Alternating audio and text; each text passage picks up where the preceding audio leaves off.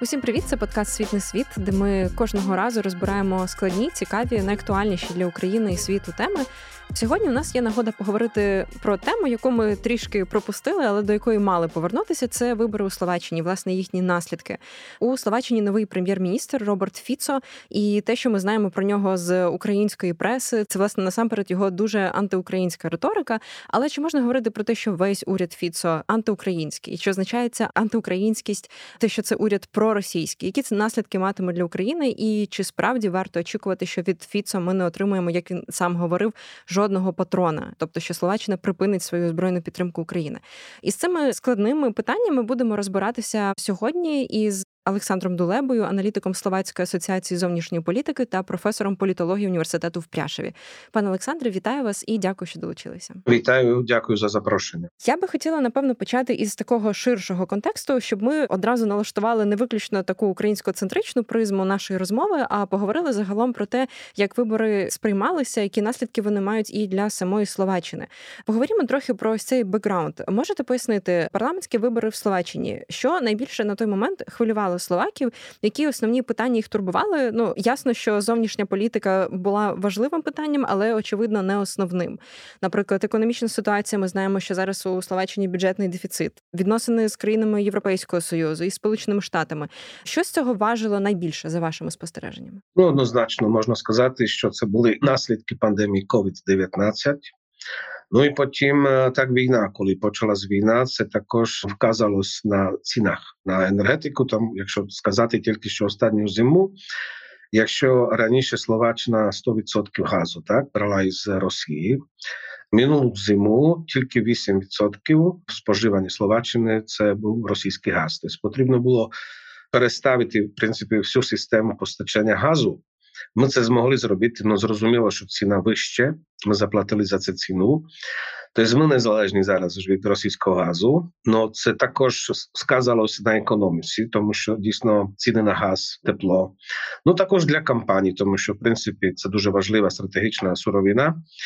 І все це сказалось на погіршенні життя громадян. Тобто соціально-економічні умови в Словаччині стали складніше, а це основна тема в принципі основна тема, тому що уряд прийшов з якимись програмами. Я маю на увазі ще уряд Гегера, раніше уряд Матовича під час пандемії 19, Так вони прийшли з програмами допомоги там вразливим групам громадян щодо, скажімо так, цін на тепло.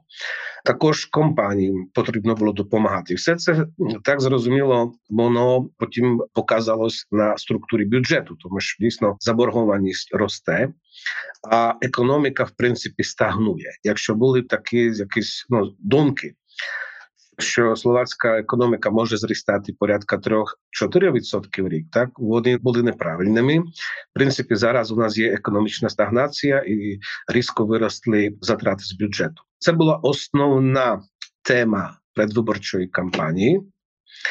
Ну, знаєте, я скажу так, що тут потрібно розуміти, що Словаччина доволі розділене суспільство зараз. У нас така поляризація пройшла. Тому це це пів на пів. Фіцо виграв вибори, але у нього дуже така нестійка більшість. На більшість для того, щоб сформувати уряд Словаччини, потрібно мати 76 депутатів із 150, Ну і у нього 79. Тобто це три партії, які створили коаліцію на чолі з Фіцо. У них дуже така нестійка більшість, плюс три депутати. І решта, знаєте, от результат міг бути і іншим. Ну тут дуже така причина, чому Фіцо в принципі виграв ці вибори. Це не тільки було це незадоволення от погіршеними такими умовами, так життя. Ну і все таки це стиль політики, яку показав Матович та уряд до Фіцо. А це просто люди бачили по телебаченню ну десь два роки просто конфлікт між членами цієї коаліції, яка була раніше. Просто Матович показав себе як людина, яка не здібна дотримувати слова. Постійно придумував якісь такі, вже казали про атомні бомби Матовича. Так такі наївні великі рішення. Знаєте, от Словаччина була єдина країна, в принципі, де у нас була генеральна вакцинація. Тобто, в принципі, уряд прийшов з такою ініціативою, що всіх вакцинувати під час пандемії. Так ну зрозуміло, що тут був супротив. Дуже багато дезінформації було, тому що знаєте, що противники вакцинації. Я думаю, що в всіх країнах. Ну у нас із цього стала якась така тема. Матович вирішив, що всі ми повинні провакцинуватися. Так ну інші такі він привіз там вакцини з Росії, там Спутник, сказав, що він там не знаю що. Тобто у нього такі, от зараз остання думка, скажімо так, що просто проілюструвати стиль його думок і поведінки політичної було так. Він запропонував 500 євро для всіх, які візьмуть участь в виборах. Так ну знаєте, а це все це кошти. Це це кошти. Там декілька разів це кошти, але ж це підкуп виборців. Якийсь так, це підкуп. Знаєте, ну і вже 13-та пенсія, вже 14-та пенсія. Так і тут просто були перегонки, хто більше дасть населенню. Тобто, в принципі, сама культура дискусії, тобто, то, що потрібно вирішувати, так щоб був якийсь стабільний економічний план для Словаччини, так що нам потрібно модернізувати, що все це просто не було темою. А в принципі, це були вибори, де повністю домінували такі популістські теми. Всі були на перегонку, хто більше дасть населенню. Так ну це не дуже гарна, я би сказав так, і позитивна ситуація в Словаччині із за із за цього. Ну, нереально на все це така картинка, яку показав Матович, так що в принципі конфлікт, конфлікт, конфлікт, і пандемія, і потім війна. Тобто, в принципі, люди вже шукали якусь альтернативу, і в принципі можна сказати, що результатом є. Така поляризація словацького суспільства це пів на пів, так і в принципі трошечки взяла зараз ця альтернатива, яку запропонував Фіцо. Ну і що тут потрібно сказати? Тут знаєте, ще декілька років тому назад, у 18-му році, Фіцо змушений був вийти, тобто уйти з посади, тому що гучний скандал, вбивство журналіста Яна Куціяка та його подруги. Люди вийшли на масові протести. І, в принципі, один із коаліційних партнерів в уряді Фіцо це була партія Мозит Бела Бугар. Лідер вони сказали, що вони вийдуть з коаліції, якщо Фіцо не вийде з позиції прем'єр-міністра. Ну і розслідування корупційних скандалів. Знаєте, яке було в принципі випадки, які трапилися в період 12-18 рік, 130 випадків, тобто, які розслідує це корупція високопосадовців, в принципі, так які стали на своїй позиції, коли був прем'єр-міністр Фіцо. 12-18 рік, так ну і все це знаєте, воно привело до такої дуже складної ситуації в країні. Я скажу так чесно. Ну і знаєте, на цьому в цьому контексті, вже щоб було зрозуміліше, що от скажімо, щоб дистанціювати себе проти уряду Матовича та Гегера, так то Фіцо почав дистанціювати себе від їхньої позиції щодо підтримки України. Тобто це був такий засіб. Скажу так, не перша тема. Я показав, які були такі основні теми. Це дійсно погіршення соціально-економічних умов життя, і все таки це питання корупції, так. А тут уже коли дуже така гостра боротьба політична боротьба політична йшла між цими лагерями, двома групами партій, які представляють кожна десь 50% населення, то уже потім, от скажімо, Фіцо, щоб ще більше мобілізувати так своїх виборців, він скористався темою війни. І що буде робити інше, ніж робив попередній уряд Гегера і уряд Матовича. Тобто міняємо ми інші. Ми даємо якусь не знаю гарнішу перспективу для Словаччини. Ну не знаю, чи трошечки так стало зрозуміліше. От вам в якій ситуації пройшли ці вибори, і чому такий результат? Так, насправді ви зачепили вже дуже багато питань, які я собі прописала, що я надалі хотіла вас запитати. Але я думаю, ми ще обов'язково повернемося і до 2018 року, який став певною мірою переломним у політичній біографії Фіцо, і поговоримо обов'язково багато про заяви Фіцо щодо непідтримки України. Я би хотіла повернутися трішечки там на крок назад і поговорити про політичну біографію Фіцо, тому що насправді мені здається, загалом для українського слухача чи глядача ми багато чули про Фіцо саме у 18 2015 році, коли стався ось цей скандал із вбивством журналіста-розслідувача Яна Куцяка та його нареченої. Але поговоримо трохи раніше про становлення Фіцо як політика. Він же починав ще у комуністичній партії Чехословаччини. Певний час він був представником Словаччини в Європейському суді з прав людини до 2000 року. Потім він уже встиг двічі побувати у прем'єрському кріслі. І власне ці трагічні події 18 року змусили його все ж таки піти у відставку. Які би ви виділили основні моменти, які загалом сформували Фіцо як політика от за час його кар'єри, і які власне створюють образ того Фіцо, якого ми бачимо зараз? Так ну дуже коротко щодо його такої персональної історії, як словацького політика. Тут дуже був важливий момент, коли ну він, як ви правильно сказали, він був членом комуністичної партії Чехословаччини, потім Словаччини. І в принципі він потім став членом після комуністичної партії. Була така партія СДЛ та партія демократичних лівих, яка в принципі стала спадкоємцем комуністичної партії Словаччини. Ця партія стала членом коаліції, коли Дзурінда ще в 98-му році формував перший коаліційний уряд після ери Володимира Мечера, яка була також дуже нелегка для Словаччини, тому що знаєте, із за стиля політики, яким він правив Словаччину, Словаччина не була включена в першу групу країн розширення НАТО Європейського Союзу.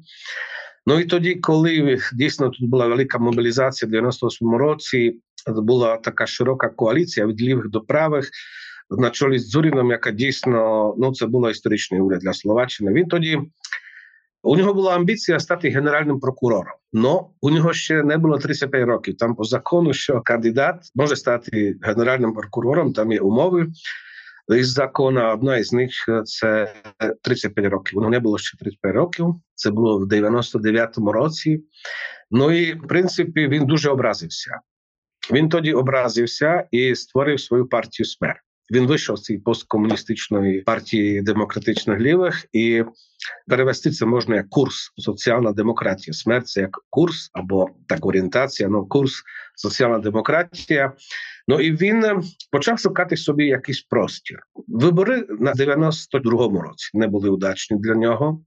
Зорінда зміг сформувати другий уряд. Ну, Фіцо він тоді шукав якусь повістку. Так і він почав працювати з тими виборцями, які колись вибирали Володимира Мечера. Володимир Мечер, в принципі, у нього була ідея, що Словаччина може модернізуватися в співпраці з Росією. Чому? Тому що 40% словацької економіки, словацького валового продукту під кінець існування Чехословаччини, так це була воєнна промисловість. Воєнна промисловість у нас була побудована в 60-70-х роках, коли генерали в рамках Варшавського договору вирішили, що якщо буде війна з НАТО на західному кордоні Чехії, так Чехословаччини, то потрібно підготовити воєнну базу для постачання важкої техніки на фронт. І це знаєте. Була модернізація, така штучна політична модернізація економіки, тому що Словаччина вона була в принципі аграрною країною. Ну небагато країн колишніх з комуністичного табора може сказати, що була модернізація, і тому, от скажімо, от покоління, знаєте, що таке модернізація? Дуже багато таких містечок, як в течії річки Вах, Дубніця, так Мартин, Ілава, Пухов і так далі. Це були села. А коли там було створено штучно за політичним рішенням і воєнно-політичним рішенням воєнні фабрики, так вони стали містечка. Умови покращилися. Постійно були побудовані, от скажімо, технічна едукація в Словаччині з машинобудування, так вона почала розвиватися. Тобто зарплати виросли, умови, послуги і так далі. Тому подібне. Це була реально модернізація.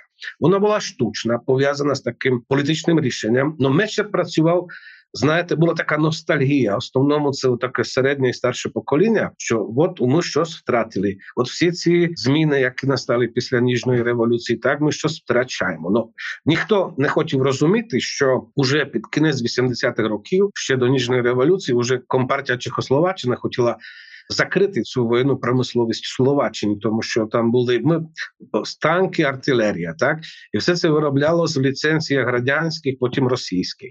Уже ніхто це не хотів покупати. Це була чиста втрата, тому що потрібно було дотувати от е, всю цю галузь. Так ну там були робочі місця і тому подібне. Ну на цьому тлі а це був один з факторів, чому Чехословаччина розділилась, тому що чехи сказали, словаки це ваша проблема, самі справляйтесь. Так нам буде легше без того, щоб вирішувати це питання.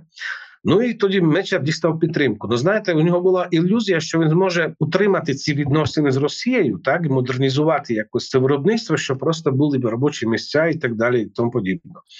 Тобто, в принципі, це виборець Мечера був. Так, це виборець 90-х років, і де було якась така апріорне, якесь позитивне очікування відносин з Росією. Так і коли прийшов уряд Зурінду, це була різка зміна. Все кінець, це не путь для Словаччини.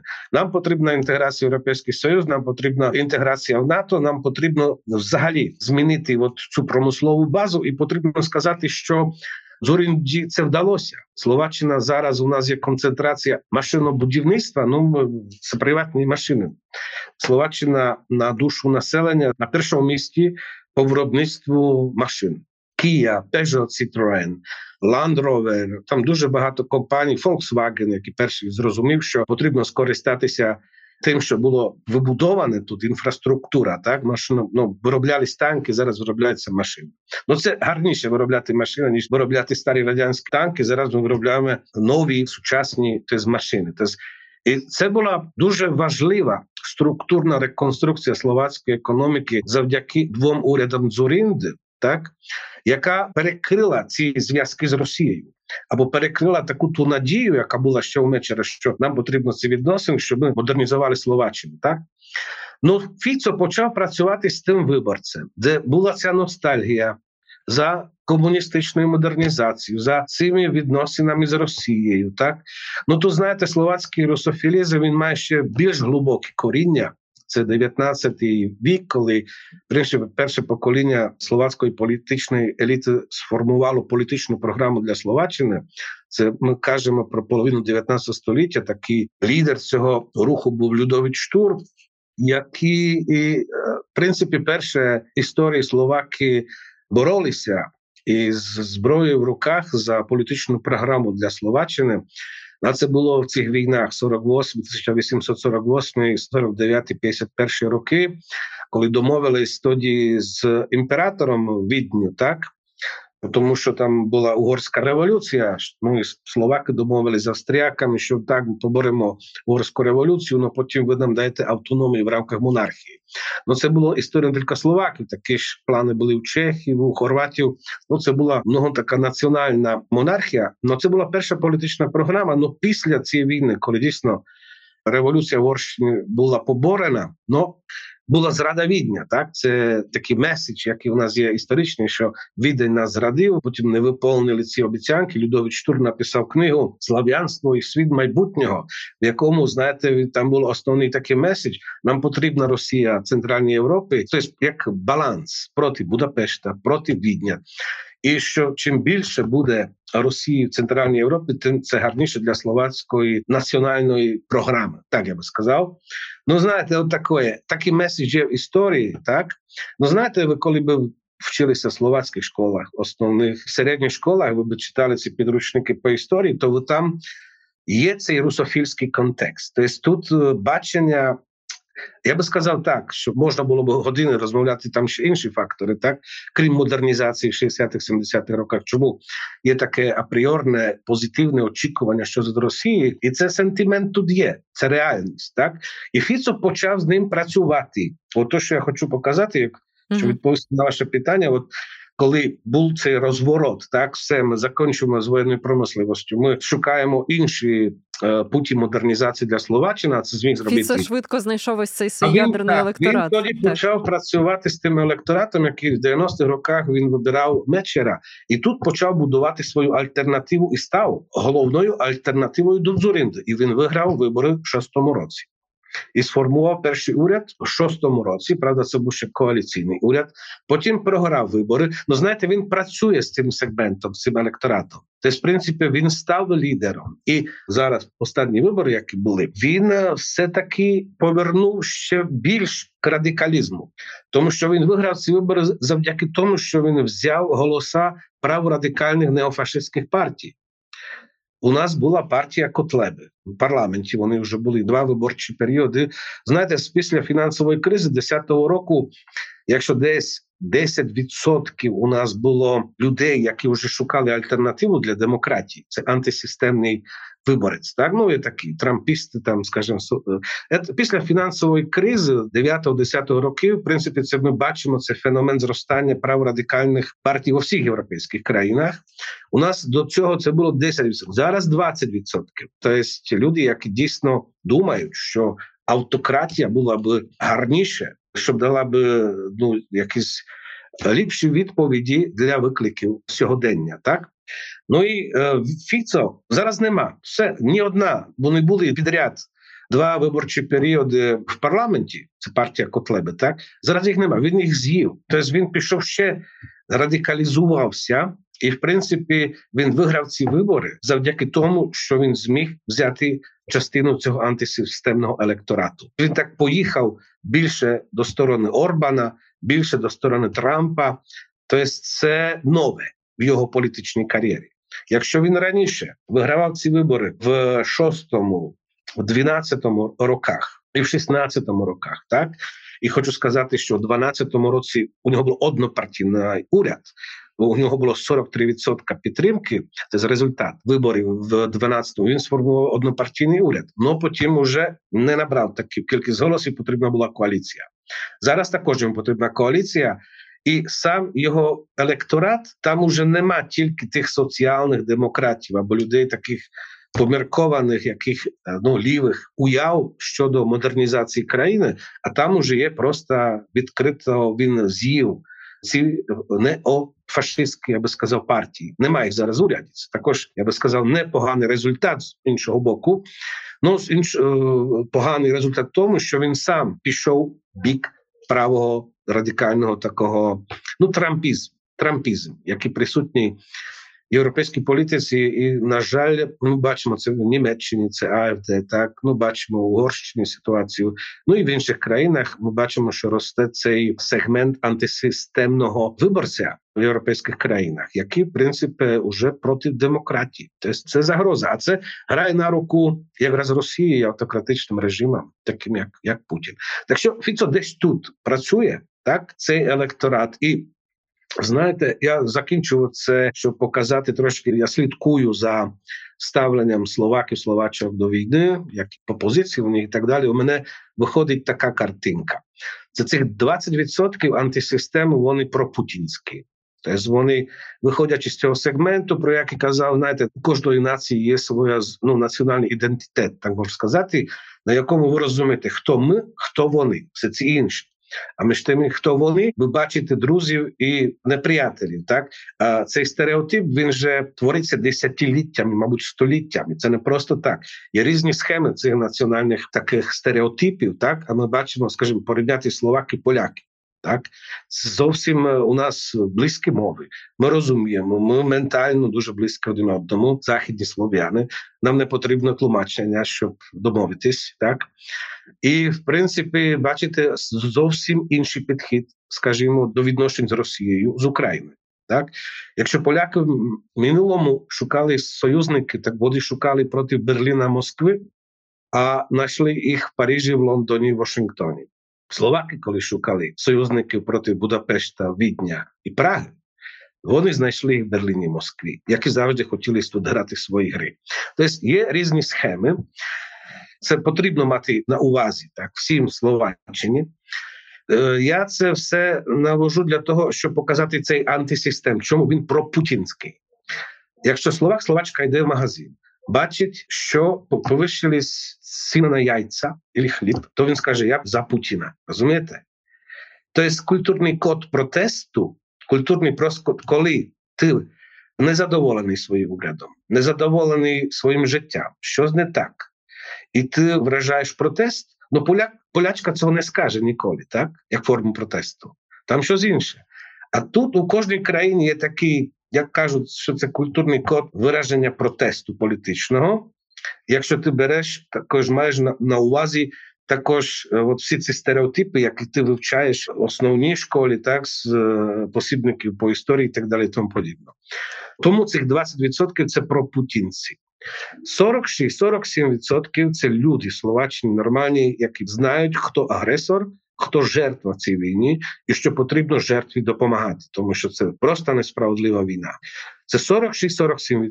Це, мабуть, половина. Між ними 30% це люди, яким байдуже, яких взагалі не цікавить зовнішня політика, що там десь твориться, мабуть, там за нашим кордоном, так в безпосередньому сусідстві. А їм цікаво, їм їм, їм здається, знаєте, що тут все ми можемо вирішувати тільки Словаччині, що Словаччина незалежна від зовнішнього світу.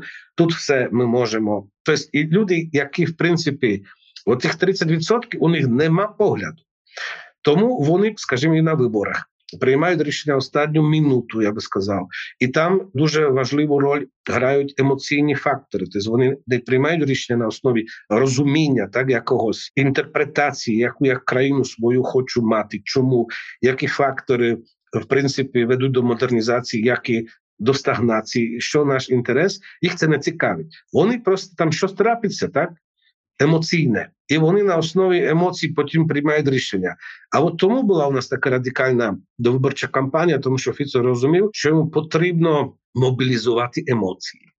І то він почав кричати: Давайте мир, мир, мир в Україні. Так ну і очевидно працювати якраз з цим великим відсотком людей, які не визначилися, так, обробляти і їх зміг, напередодні. Він зміг мобілізувати дуже великий відсоток і частину цього антисистемного електорату, тому що між його традиційним електоратом. Соціально-демократичним, давайте так скажемо. Ну це вже трошечки інша соціальна демократія. Зараз не вона була декілька років тому назад. Там також є прихильники України, ті, ті, які люди думають, це голос. Партія голос, глас, так яка вийшла після 18-го року Петер Пелегріні він зрозумів, що Фіцо токсичний політик.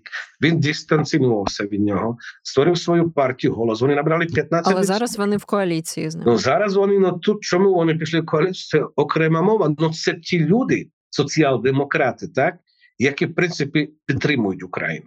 Тобто тут бачите, що у Фіца також ну він Фіцо зрозумів, що ці голоси забрав Пелегріні, і йому, щоб виграти вибори, потрібно було зайти, забрати виборця у антисистему. Тобто це була така стратегія, тому така радикалізація, і потрібно розуміти, що те, що кажуть під час виборчої кампанії, це не зовсім те, що вони скаже, політики роблять після того, як е, сформують уряд. Ну мабуть, будемо про це ще говорити. Так, ну в випадку Фіцо, мені здається, це хороший сигнал для нас, але так до цього ми обов'язково повернемося.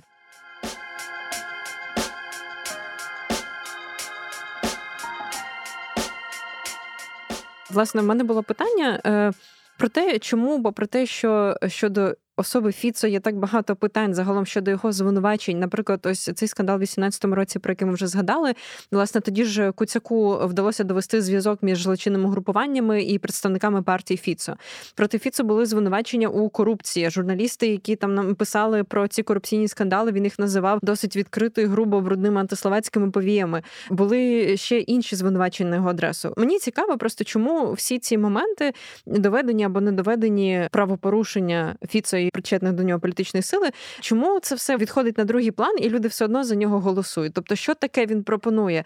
Ну, ви частково пояснили це ось цими сентиментами на емоціях, ностальгії за радянським союзом Росії, е, нотками антисистемності, але практично, от що пропонує його партія, таке, що за неї голосують, закриваючи очі на всі ці скандали. Просто, наприклад, два випуски тому ми говорили про вибори в Польщі, і там все досить очевидно. Там, попри те, що багато хто не погоджується із політикою консервативних сил права і справедливості, Поки що керівної партії вони пропонують таку соціальну політику, в яку вірять поляки, і за яку вони би готові голосувати за них. Що тут таке пропонує Фіцо словакам? Ну я вам уже сказав, чому знаєте, тут питання було голосування, мабуть, не за позитивну програму, так а це було протестне голосування, тобто за альтернативну тому, якусь е, реальність. за альтернативу, тому що Матович показав себе таким, яким тобто він показав себе конфліктним.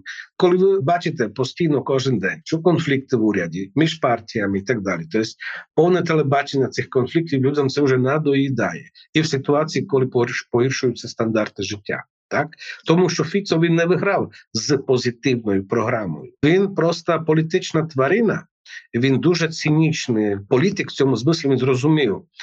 І основна мотивація, я би сказав, того, чому він так боровся і зміг вибороти ці вибори, це якраз зупинити ці дослідження корупції, які започалися останні роки. Основному Тобто, десь порядками кажемо про 130 випадків досліджень, які вже займається Генеральна прокуратура, поліція. В 40 випадках вже є рішення судів, люди засуджені у в'язниці або інші форми покарання. А все це були корупційні випадки, скоєні високопосадовцями, стали на тих позиціях, коли прем'єр-міністр був Фіцо 12-18 роки. І там уже було два роки тому назад в парламенті було голосування, тому що прокуратура зробила запит на дослідження Фіцо, тому що у депутатів є імунітет, то потрібна згода парламенту для того, щоб видати депутата на дослідження прокуратури одним голосом. Фіцо не був виданий на це дослідження. Це так просто трапилося. Там уже до самих високих представників партії доходили ці дослідження. Саме велике побоювання тут в Словаччині буде, що буде далі, тому що зрозуміло, у нас є спеціальна прокуратура, яка займається корупцією високопосадовців. Вона була створена під час Дзурінди. Спеціальна прокуратура і спеціальний суд це не традиційна генеральна прокуратура, та яка цим займається. І поліція дуже важлива в цьому. От є національне кримінальне агентство, яке займається також дослідженнями цих корупційних випадків, так і вони підлеглі міністру внутрішніх справ. І тут є саме велике побоювання, що буде пряме політичне втручання. Це через міністерство внутрішніх справ, тому що там без поліції прокурорам дуже важко в принципі довести докази, закінчити ці справи, дослідження. Так що тут є побоювання, що будуть такі втручання. І потім е, вони зроблять все, що можуть, Фіцо, щоб зупинити цей процес. Процес пішов. Побачимо, чи буде якісь законодавчі ініціативи. Він вже сказав Фіцо, що будемо міняти там у нас цей кримінальний кодекс, так що просто там щось не так. Ну, побачимо, що це будуть за які пропозиції, які реальні справи. Ну у них нема конституційної більшості, тобто вони не можуть поміняти основні закони, скажімо так, щоб скажімо, відмінити спеціальну прокуратуру або відмінити спеціальний суд. Це у них нема. Тобто вони виграли вибори, ну плюс три депутата. Більшість плюс три депутата це не конституційна більшість. Тому побачимо, які ініціативи вони будуть в цьому напрямку робити, і це саме основне побоювання, я би сказав так, у нас в Словаччині це питання юстиції, що цей уряд буде робити в цих справах, тому що є побоювання, що в принципі вони будуть втручатися в розслідування цих корупційних справ, які вони самі скоїли. Це був основний мотив, в принципі, чому він так боровся, і чому він е, ну цинічно він дуже гарний політичний маркетолог, так можна сказати. Так він він чує настрої в публіці. Він розумів, де йому що говорити, як що просто розділити словаччину, так і мобілізувати ту половину, щоб дістати якомога більше голосів. Поговоримо трохи про паралель між Віктором Орбаном, прем'єр-міністром Угорщини, і Робертом Фіцо. Їх дуже багато порівнюють, і, зокрема, це постійно було видно в заголовках українських новин, коли стало відомо, що обрали Фіцо. Але ось ну це можна простежити як по зовнішньополітичній риториці, зокрема відносно з Росією. Помітно, що теж деякі заяви Фіцо вони дуже збігаються із заявами Орбана в тому плані, що це таке здається русофільство подане під соусом миролюбності. Ось ми не будемо допомагати Україні, бо ми за мир. Ми не хочемо давати зброю, бо ми за мир. Наприклад, е, так само це в інших питаннях. Це помітно, наприклад, щодо міграційної політики. Вона теж певною мірою з тих заяв, які вже лунали від Фіцо, вона теж подібна на угорську. Але я пам'ятаю, коли я читала одразу після виборів наприкінці вересня, там на початку жовтня, здається, коли ми дізналися про результати виборів, багато фахівців писали, що Фіцо більш прагматичний лідер ніж Орбан. Ось я хотіла запитати про цей прагматизм. Що це мається на увазі? Тут йдеться про те, що, наприклад, у Фіцо є розуміння цієї межі, до якої він не готовий дійти, щоб повністю зіпсувати відносини, наприклад, з європейським союзом, щоб не отримати потім європейські гроші. Чи про що саме тут йдеться? І чи справді ось ця тотожність Орбана і Фіцо вона є коректною? Я думаю, що риторика у них відносно України подібна, але є різниця велика між ними. Перше, Орбан ідеолог. Орбан себе позиціонує як лідера глобального консервативізму, так що він представляє якусь глобальну альтернативу. Він дуже хоче розвивати відносини з Трампом, з турецьким президентом, представниками Китаю і так далі. Фіцо не є ідеологом. Якщо він колись починав, як там, скажімо так, соціально-демократичною якусь ідеологією, так він зараз просто політтехнолог влади. Тобто він розуміє, як влада функціонує.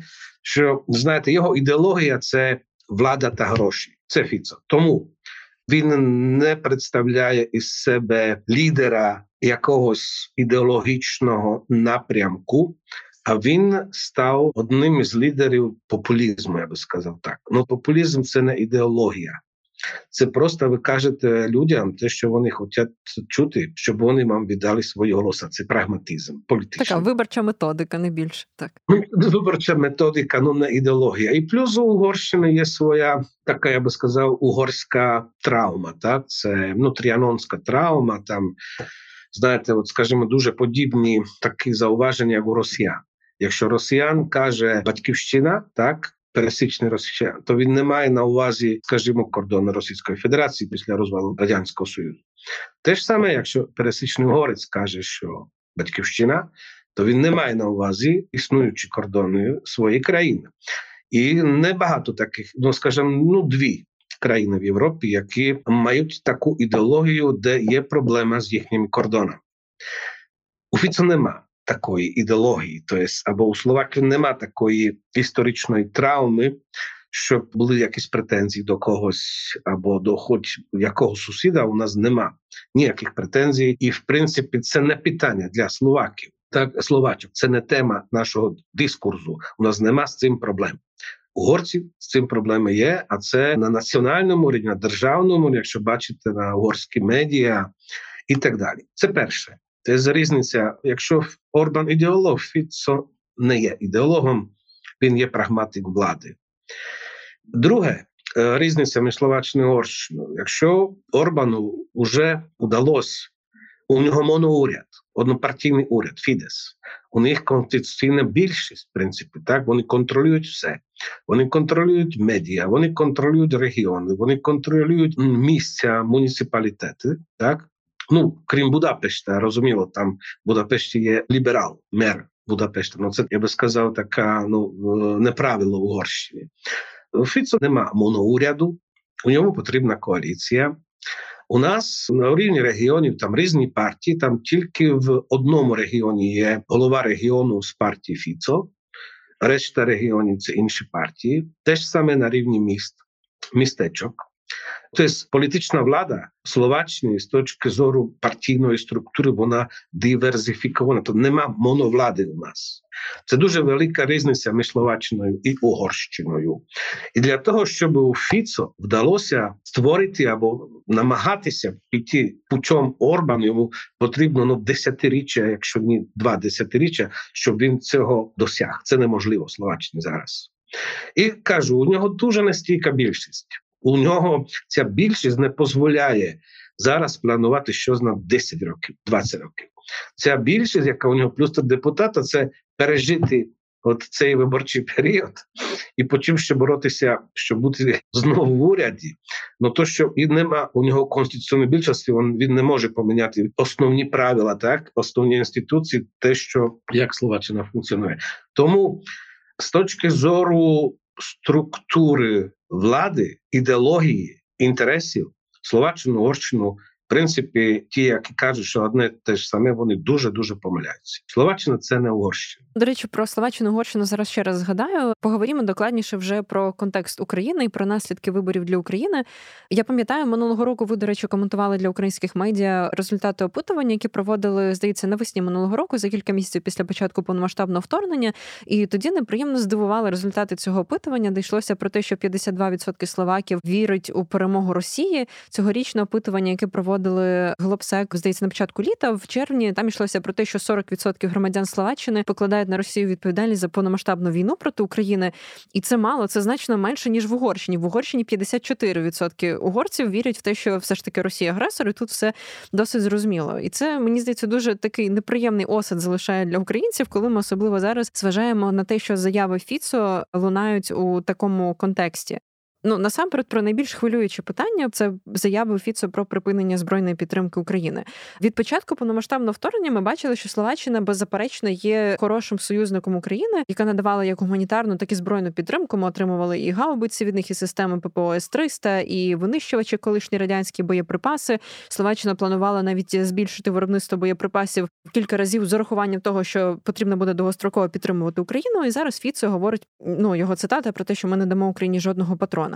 Як пов'язати те, що він говорив напередодні виборів, те, що він говорив нещодавно після виборів, із тим фактом, що ви зауважили, що він все ж таки популіст, і він хоче грати на ось цих сентиментах словаків, тим паче, враховуючи той контекст політичної недостатньої підтримки, все ж таки недостатньо можливо розуміння співчуття Україні з боку словаків. Чи варто вірити, що ці його погрози будуть реалізовані насправді? Ну давайте так. Це перший тиждень, коли він взяв владу Словаччина реально. Давайте подивимось на перший саміт. Тобто зустріч лідерів Європейського союзу, який був нещодавно, де він вже був як новий голова уряду. Він казав і до саміту, під час саміту, після що вже ні одного снаряда для України. Так, це було такий. Так, так. Він казав це. Ну він же підписав разом з Орбаном. Це заключний документ з цього саміту. Один з пунктів, якого каже, що Європейський Союз буде продовжувати надавати воєнну підтримку Україні. Підписав. Значить, що з цього виходить? Виходить, що на рівні Європейського Союзу ти будеш підтримувати воєнну підтримку. На національному рівні не будеш. Ну, давайте скажемо так: те, що можна було віддати Україні як дар або подарунок, або полуподарунок, тому що в принципі так Словаччина з третього дня війни початку вже йшла перша муніція з Словаччини, перші вагони ми виправили із пальним для збройних сил України, і муніція йшла. Потім пішло так. С-300 це була перша.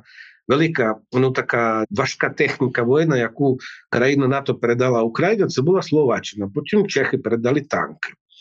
Літаки, це винищувачі міг 13 Ми передали передали гаубиці, вісім гаубиць, які були замовлені для словацької армії. Передали.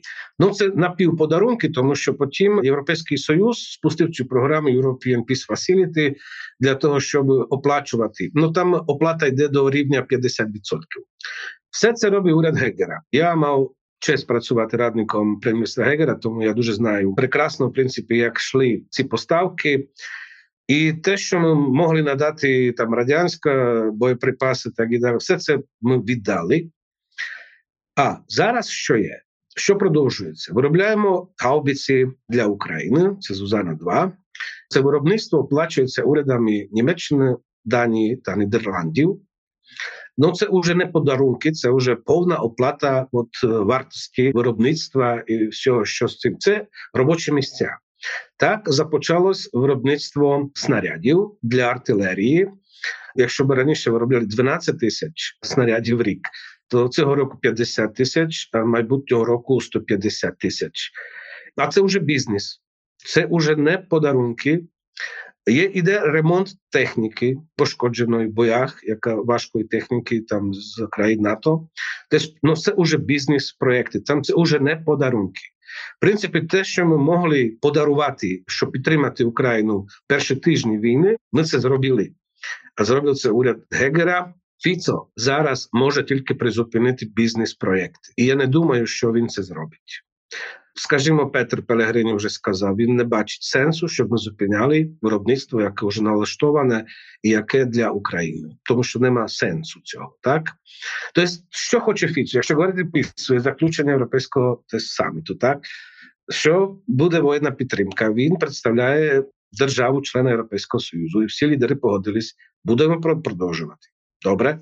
Ти кажеш, що вже не будеш. Ну ти кажеш це цьому антисистемному виборцю, завдяки якому ти став прем'єр-міністром. Я мене немає іншого пояснення. Ну виходить, тому, він що... просто працює на внутрішню аудиторію, правильно? Я вже вам сказав, що він політична тварина, він цінік. Е, і подивимося, що було після окупації Криму. Він був прем'єр-міністр, так?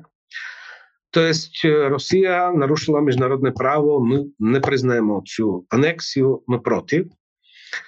Ну на рівні санкцій, так дома каже: ну це сенсу немає, нічого це не поміняє. Ну в Брюсселі все він підписував. В принципі, не було ні одного випадку, щоб він блокував або щось таке. Так а зараз він був на саміті. де погодився з заключенням, що буде продовжуватися на рівні Європейського союзу воєнна підтримка України. А дома у нього йде бізнес-проєкти, і він прагматик. Розумієте, він розуміє грошам та владі. І його коаліційні партнери, як мінімум, Перегріні, каже, що який сенс зупиняти це? Це ж робочі міста. Це ж виробництво. Там такі заводи в малих містечках Східної Словаччини, де вже взагалі було закрите виробництво, скажімо, снарядів. От зараз починається виробництво. Є робочі місця. То з який сенс закривати це? А це вже не подарунки. То, що робив уряд Гегера, так це були полуподарунки, тому що воно йде компенсація на рівні 30-50%. Так що всі ці, що користаються, скажімо, цим е, інструментом Європейського союзу, щоб надавати зброю Україні, це все таки полуподарунки, я би сказав. Це не повністю тобто оплачена вартість цього. Просто ти даєш, uh-huh. тому що ти вирішив, що це правильно. А це робив уряд Гегера, і ми зробили в принципі в тому часі все, що можливо було. Тобто у нас вже немає радянських снарядів, у нас немає вже радянської техніки. Я думаю, що міністр оборони Ярослав Надя, який раніше був міністр оборони уряді Гегера, він зрозумів, що нам потрібно допомогти Україні, тому що це дуже важливо для України, і за одне ми можемо поміняти взагалі озброєння, перезброєння словацької армії, щоб вже у нас не було радянських зразків там е, воєнної техніки. І це ми зробили. Ми віддали все і не тільки, тому що Зузана 2 це вже сучасні гаубиці. Бо було замовлення для словацької армії. Там 4 роки виробляв це виробник цих 8 гаубиць. І коли в квітні вони їх поставили так по контракту, то уряд вирішив передати Україні. Якщо говорити до речі про іншу заяву Фіцо, про те, що він закликає Європейський Союз ретельніше перевіряти, куди йде ця грошова допомога, яку ЄС надає Україні, і зокрема це було сказано в контексті такої іншої дуже гучної фрази про те, що Україна є найкорумпованішою країною Європи від Фіцо, проти кого є звинувачення в корупції, відкрито провадження щодо його залучення у корупційні скандали. Це теж дуже цікаво звучить ця фраза, звісно. Але сам факт, чи можливо очікувати, що на цьому треку він буде якось не те, що перешкоджати, але принаймні уповільнювати, впливати на те, що процес передачі фінансової допомоги Україні буде уповільнено. Чи знову ж таки це теж варто сприймати більш критично? Чи це теж певною мірою робота на внутрішню аудиторію на словаків? Перша воєнна підтримка. Ми про це казали. Друге фінансова підтримка України. Дуже це стратегічне питання. Європейська комісія ще в червні цього року звернулася до членів Європейського союзу, щоб наростити бюджет на 66 мільярдів, і з цього 50 мільярдів для України, решта для країн Західних Балканів. Чому тому, що немає в цьому бюджеті, який вже ну, на 7 років ухвалюється бюджет, нема зараз в сучасному бюджеті коштів для переговорів України щодо входження в Європейський Союз. Всі кандидатські країни дістають називаються доступові фонди, так pre-accession funds. Ну і в принципі там є заложені ці гроші, плюс там дуже важливо для України це макрофінансова підтримка. Тому що, в принципі, коли український уряд минулого року звернувся до Європейського союзу інших країн-партнерів, що потрібна просто компенсація для державного бюджету України на рівні 3 мільярди десь в місяць, то було домовленість, в принципі, половину з цього переплачує Європейський Союз, і це заложені в цьому пакеті 50 мільярдів і там є відновлення України. Тобто три складові в принципі цього пакету дуже важливо, стратегічно важливо для того, щоб це було ухвалено, щоб Україна мала гарантії функціонування державного бюджету і, в принципі, могла продовжувати боротися за свою свободу і за свої національні інтереси. Це дуже стратегічна важлива справа. А було це питання підняти на цьому саміті, де Фіцо був перший як прем'єр-міністр Словаччини. Ну що він сказав? Ну, сказав про корупцію в Україні. Так, я погоджуюсь з вами. Він не та людина, щоб критикувати стан корупції в інших країнах. Ну як вирішити це питання? Це дві можливості: або члени держави дають доповнюючи якісь внески до держбюджету, щоб була ця сума, або домовляються про якісь інші джерела спільних доходжень для цього бюджету, щоб просто або взяти борг. Ну, Фіцо сказав: ми готові внести 400 мільйонів євро, як словацький уряд, тому що там це розподіляється по населенню, по економічним показникам і так далі, як внесок ще, крім того, що ми платимо бюджет. Так що він сказав, що він готовий. У нього були дві умови. Щоб там були включені проекти розвитку словацько-українського там інфраструктури транскордонної, і щоб словацькі компанії мали доступ, якщо будуть тендери для відновлення України. Він погодився. Розумієте, він там не то, що сказав про корупцію, знаєте, ну як вже сказав, не він не та людина, щоб казати про стан корупції в інших країнах.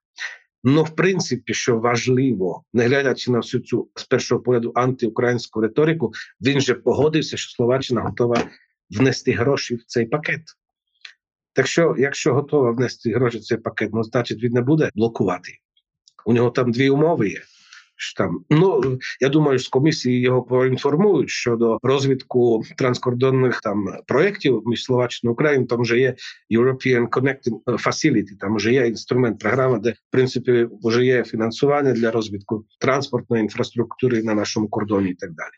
А ще санкції дуже важливо, чи буде блокувати якісь санкції проти Росії чи ні.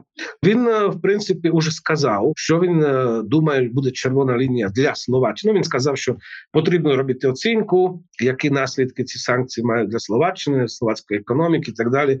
Ну він сказав: одне це ядерна енергетика. Тобто це область, де в принципі він ніколи там не погодиться з якими санкціями, а все решта так.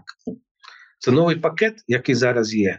Це алмази, так в принципі, там питання. Ну і там ще ну щоб був гарніше, ефективніше контроль за такими. Ну Росія знаходить якісь можливості там перепоставляння для воєнного виробництва. Це важливо, так ну він сказав: ядерна енергетика, так я буду блокувати, а решта нема. Тобто, якщо підсумкувати, так воєнна підтримка, я сказав про це, так що картина не така уж і чорно-біла, як вона може сказатися, фінансова підтримка України і санкції проти Росії. Якщо в принципі його політика буде така, як те, що він сказав і зробив, так якщо проаналізувати, то я не думаю, що це вже і така, хоч подарунків робити не буде.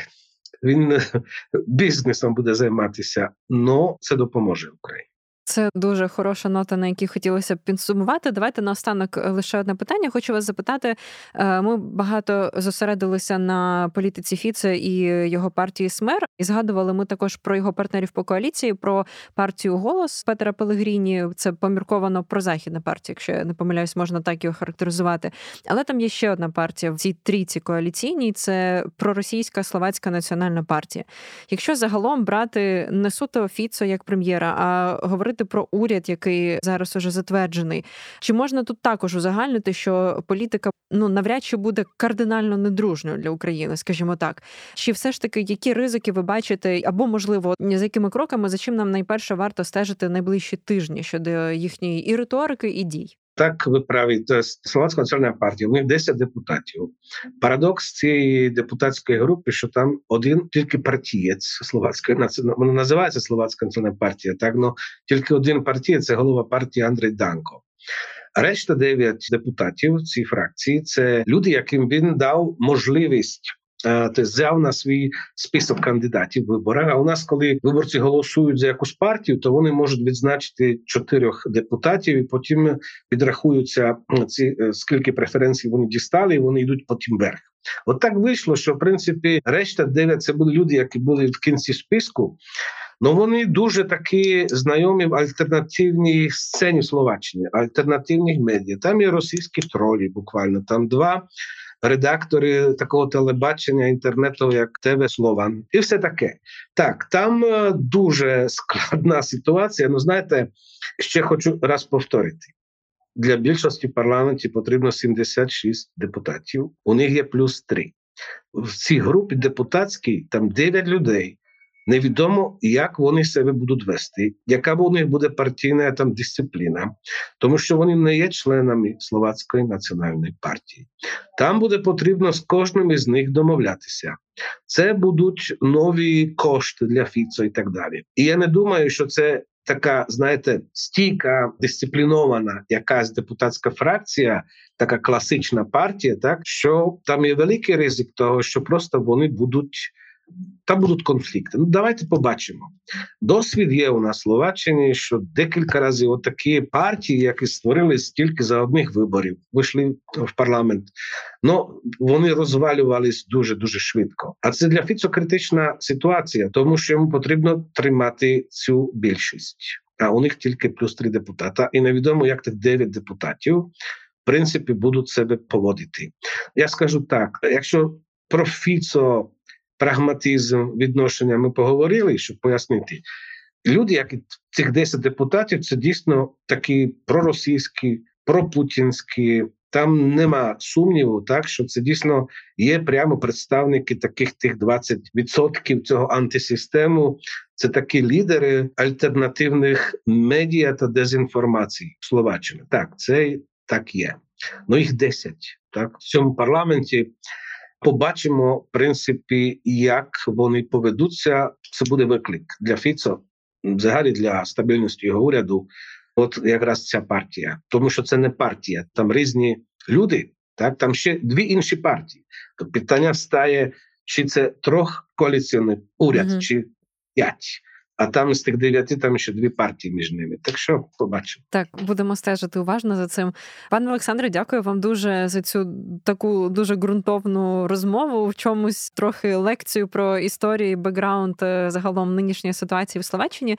Було дуже цікаво. Я сподіваюся, ми змогли трохи, я не знаю, не лише поінформувати і заспокоїти наших слухачів про те, що треба трохи фільтрувати, грубо кажучи, заяви Фіцо і не вірити, що все настільки погано, але звісно годуватися і думати про те, як Україні найефективніше вибудовувати відносини із новим урядом Словаччини. Дякую, дякую, гарного дня. Хай щастить. Слава Україні.